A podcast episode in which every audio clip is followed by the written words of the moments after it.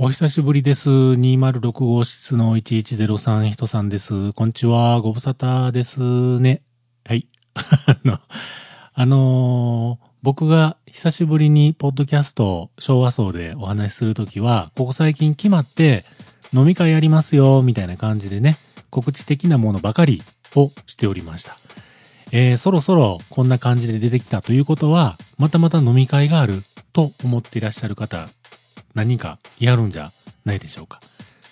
残念でした。違います。今日はですね、えーポッドキャストの配信は何を喋りたいのかと言いますと、こないだね、ツイッターなのか何なのか、なんかのネットニュースなのか何なのか忘れましたけれども、カップラーメンを作るのに、あのーまあ、その記事を書いてる人がツイートしてる人はね、蓋はしない。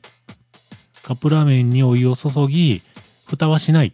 蓋をする意味がない。みたいなことを書かれておりました。それをですね、今、僕今日はね、お昼ご飯に、セブンイレブンの天そばを買ってきました。うん。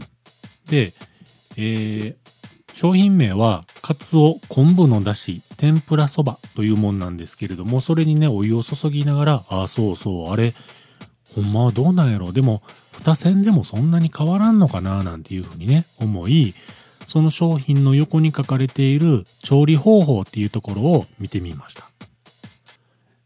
調理方法1、蓋を矢印まで剥がし、熱湯を内部の線まで注ぎ、蓋をする。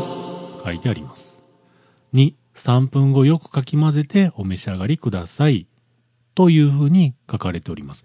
もうね、なんだかんだでもう3分以上経ったので、ちょっともう食べんと、ふやけてえらいことになるかもしれないので、ちょっとかき混ぜます。